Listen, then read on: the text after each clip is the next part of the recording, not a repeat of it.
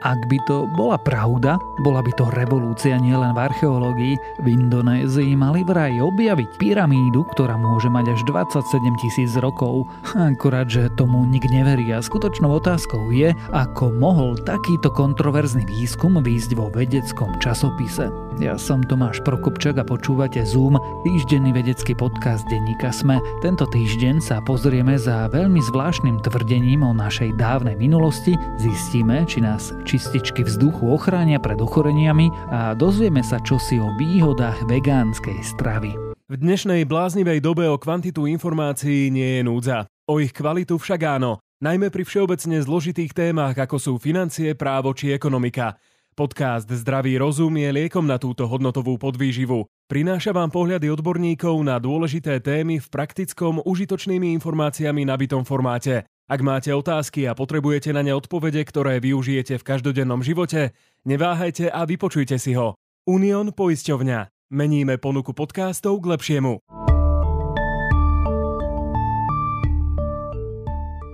Najstaršia pyramída ukrytá v lávovom kopci Správy o údajnej unikatnej stavbe v Indonézii sa pred niekoľkými týždňami objavili aj na stránkach niektorých bulvárnych novín na Slovensku. Bola by staršia ako egyptské pyramídy, keby ju skutočne stvorili ľudia z dávno vyhnutej civilizácie, o ktorej neexistujú žiadne dôkazy, teda až na otáznu pyramídu. Tá by sa mala ukrývať pod megalitickým náleziskom Gunung Padang v Indonézii. Podľa autorov nedávnej štúdie v časopise Archaeological Prospection má táto stavba 27 tisíc rokov. Najstaršia známa pyramída má pritom 4600 rokov a nachádza sa v Egypte.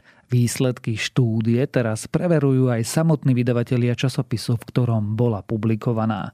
Gunung Padang je megalitické nálezisko v indonéskej provincii Západná Jáva. Podlhovasté čadičové skaly uložené do starostlivých tvarov, teráz a schodov ležia na dávno vyhasnutom vulkanickom kopci 885 metrov nad morom. Nálezisko veci datujú zhruba do obdobia 6. až 8. storočia pred našim letopočtom, hoci nálezy úlomkov keramiky pochádzajú z druhej polovice 1. storočia pred našim letopočtom. Geológ a hlavný autor nového výskumu Danny Hillman Natavidiaja spolu so svojím tímom skúmal kopec, kde leží megalitické nálezisko medzi rokmi 2011 až 2014. Pomocou rôznych techník zisťoval, čo sa ukrýva pod terasami. Identifikovali štyri vrstvy, ktoré podľa nich predstavujú rôzne fázy konštrukcie. Najvnútornejšia je neprekvapivo stvrdnutá láva. Podľa autorov je však precízne vytesaná a nad ňou sa nachádzajú ďalšie tri vrstvy kamenných konštrukcií. Prvú fázu, teda tesanie do lávy, údajne ľudia začali pred 27 tisíc až 16 tisíc rokmi. Ostatné vraj pribudali o tisícky rokov neskôr. Základy údajnej pyramídy vraj položili príslušníci neznámej dávnej civilizácie. Pyramída sa stala symbolom vyspelej civilizácie, povedal pre magazín Nature Natavidiaja.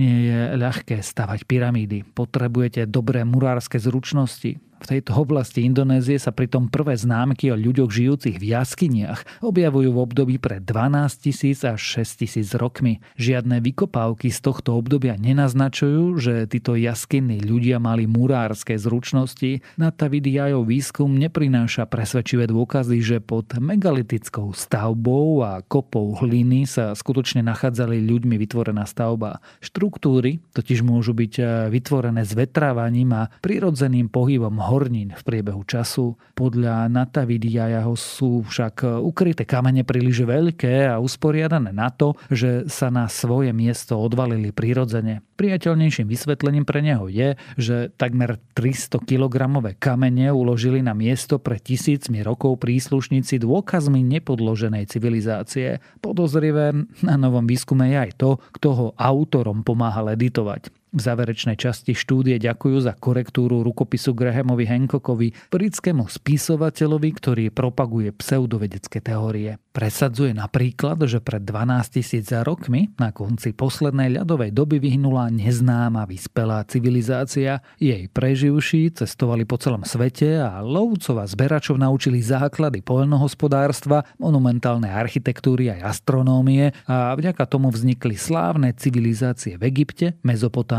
a Mezoamerike, ale aj stavby ako Gunung Padang. Na takéto tvrdenie neexistujú žiadne vedecké dôkazy. Vedci sa zhodujú, že prvá civilizácia sa objavila zhruba 4000 rokov pred našim letopočtom Mezopotámii. Pri Gunung Padang spravili datovanie na vzorkách vyvrtaných z kopca. Takmer akákoľvek organická vzorka však môže prejsť radiokarbonovým datovaním a dať výsledok, no neznamená to, že je dôkazom o ľudskej kultúre. Tým by boli napríklad vzorky uhlia či ľudských kostí, ktoré však autory na nálezisku nenašli. Nekvalitnosť práce dokonca upútala aj bývalého indonéskeho prezidenta. Zriadil preto pracovnú skupinu, ktorá mala bojovať proti dezinformáciám indonéskeho geológa. Jej výsledky však nie sú známe. Teraz Natavidi Jaya zverejnil svoju prvú prácu o Gunung Padang aj v reálnej vedeckej publikácii. V časopise Archaeological Prospection vyšiel v oktobri 2023. Nedávno vydavateľstvo Willy začalo oficiálne momentálne vyšetrovanie kontroverznej štúdie. Je pravdepodobné, že výsledkom vyšetrovania bude buď oprava prezentovaných dát alebo stiahnutie výskumu pre nedostatočné dôkazy.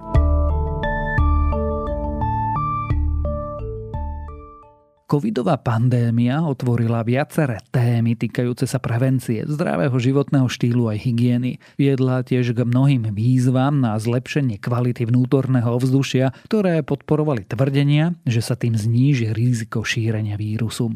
Skutočné dôkazy na podporu týchto tvrdení však chýbajú a štúdie uskutočnené počas pandémie ešte nie sú zverejnené, vysvetľuje na portáli The Conversation vedec Paul Hunter, profesor medicíny na University of East Anglia. So svojimi kolegami sa preto rozhodol preskúmať dôkazy, ktoré boli uverejnené ešte pred pandémiou a dopatrali sa k zaujímavým výsledkom. Čističky vzduchu sa dajú rozdeliť do dvoch základných kategórií filtre a dezinfekcie dezinfikátory. Filtre fungujú tak, že zo vzduchu odstraňujú častice, ktoré môžu obsahovať infekčný vírus. Dezinfikátory vzduchu používajú na zneškodnenie vírusov ultrafialové žiarenie alebo ozón. Hunter so svojimi kolegami urobil systematický prehľad, do ktorého zaradil 32 pozorovacích a experimentálnych štúdií venujúcich sa problematike čistenia vzduchu. Išlo o výskumy, ktoré sa uskutočnili v rozmedzi od roku 1970 do roku 2022.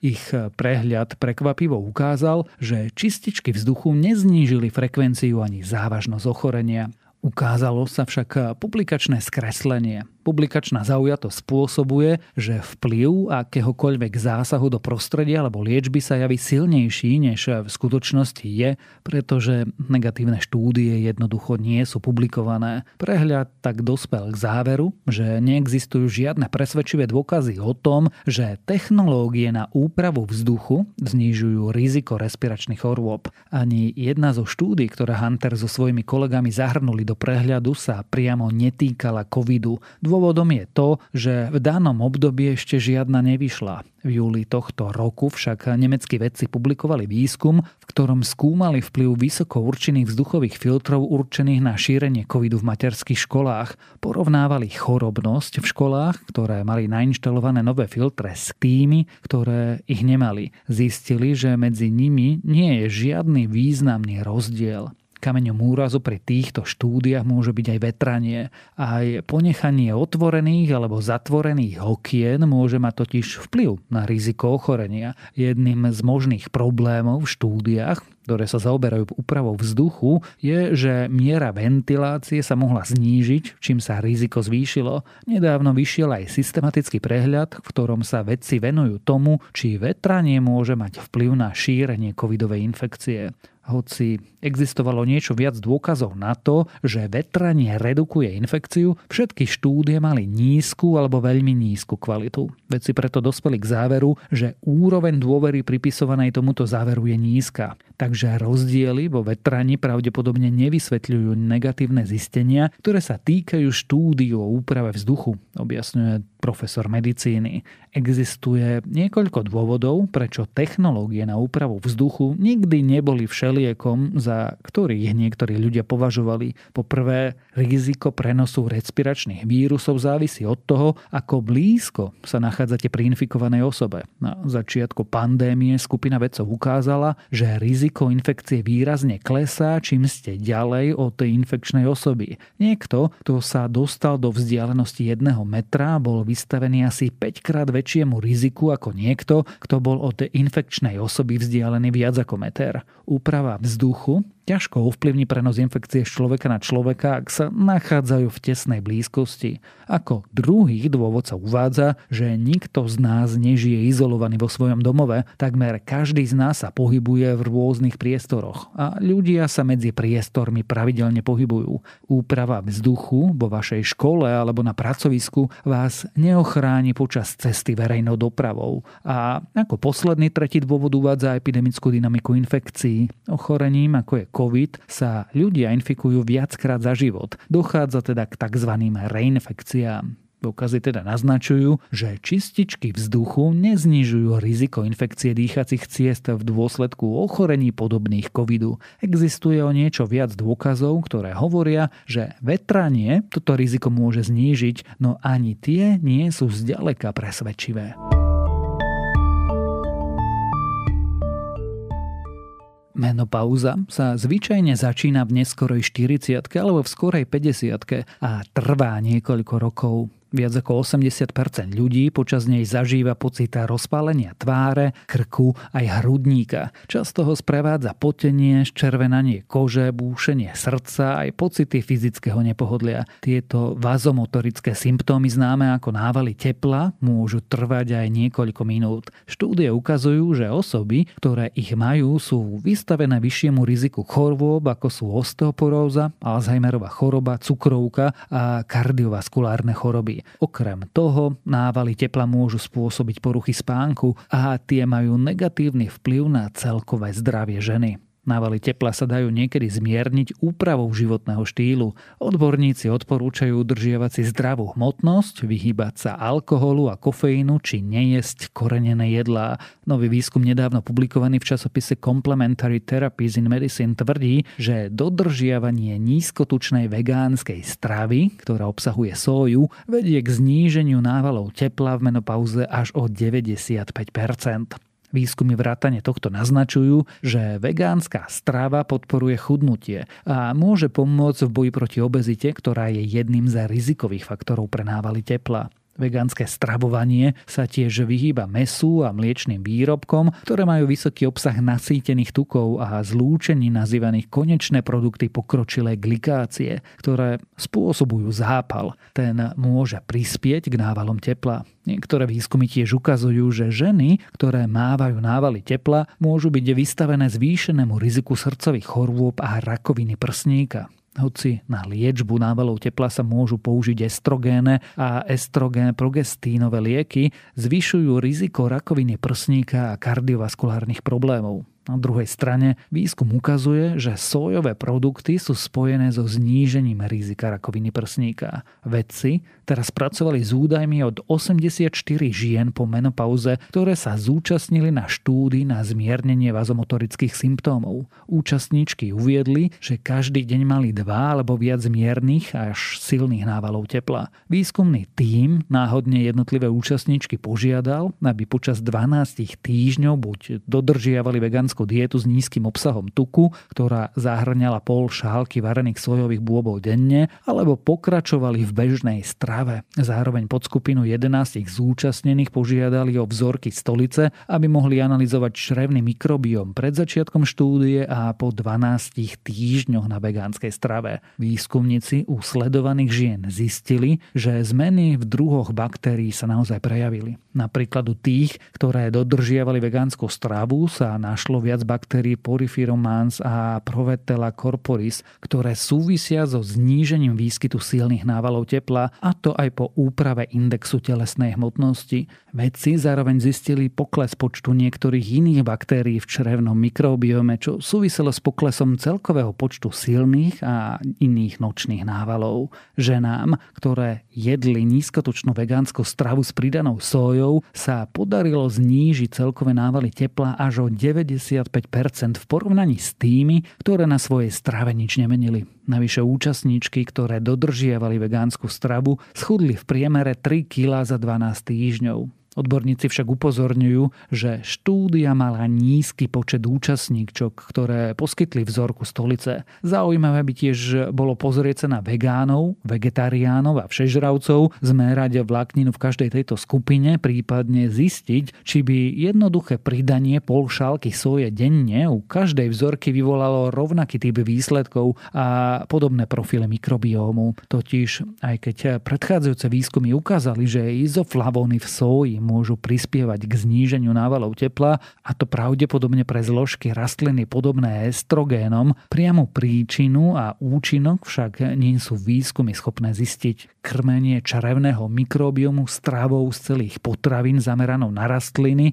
má však tendenciu byť prospešné mnohými spôsobmi. Okrem iného mení zloženie črevného mikrobiomu a interakciu baktérií s hormónmi, enzýmami, proteínmi a metabolickými reakciami. To následne ovplyvňuje našu celkovú pohodu, toleranciu a symptomatické dôsledky menštruácie a chorôb či ich zvládanie. A ešte krátke správy z vedy. Vaša profilová fotka zohráva dôležitú úlohu pri rozhodovaní, či vás príjmu do zamestnania. Naznačuje to nový výskum, ktorý sa pozrel na faktory zohrávajúce rolu pri najímaní nových zamestnancov. Potvrdil predsudok, že neprimerane zaváži vaša fotografia.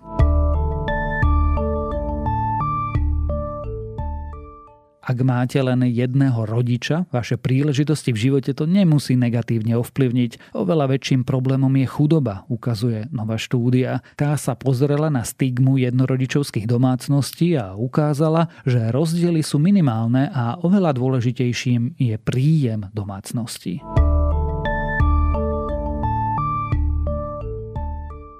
Delfíny vnímajú elektrické polia. Ukazuje to nový výskum, ktorý experimentoval s dvojicou morských cicavcov chovaných v zajatí.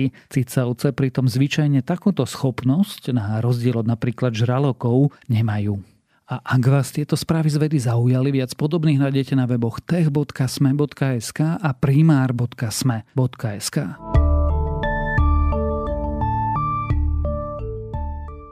Počúvali ste Zoom, týždenný vedecký podcast denníka Sme. Zoom nájdete aj vo vašich mobilných podcastových aplikáciách, na streamovacej službe Spotify alebo na adrese sme.sk lomka Zoom. Ja som Tomáš Prokopčák a texty napísali Denisa Prokopčáková, Michála Džomekova a Renáta Zelná. Za zvuk ďakujeme Marekovi Frankovi a za postprodukciu Kristine Jančovej.